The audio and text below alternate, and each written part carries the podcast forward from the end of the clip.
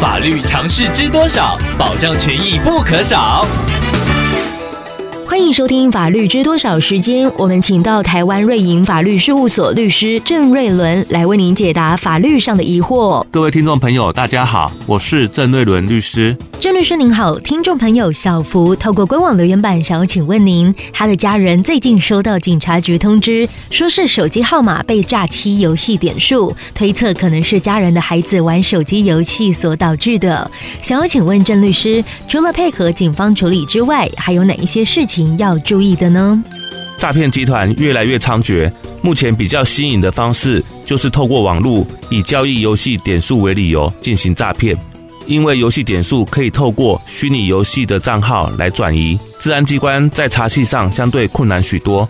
刑事警察局从二零一四年到现在召开过多次的防治网络诈欺工作小组会议，将它列为洗钱防治的重点。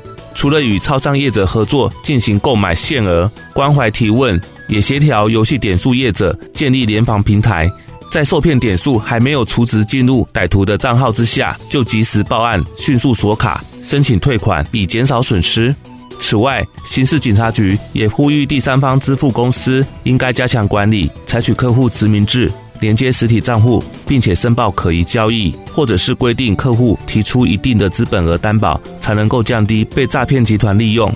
听众朋友的情况，有可能是遭到三方诈骗，出售点数、购入点数，或者是直接被恶意程式破解手机系统而被盗用手机号码。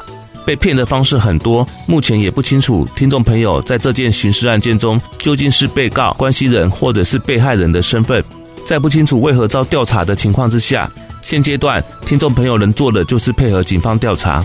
以上，希望律师的回答可以帮助到听众朋友，谢谢。法律知多少？小小常识不可少，让您生活没烦恼。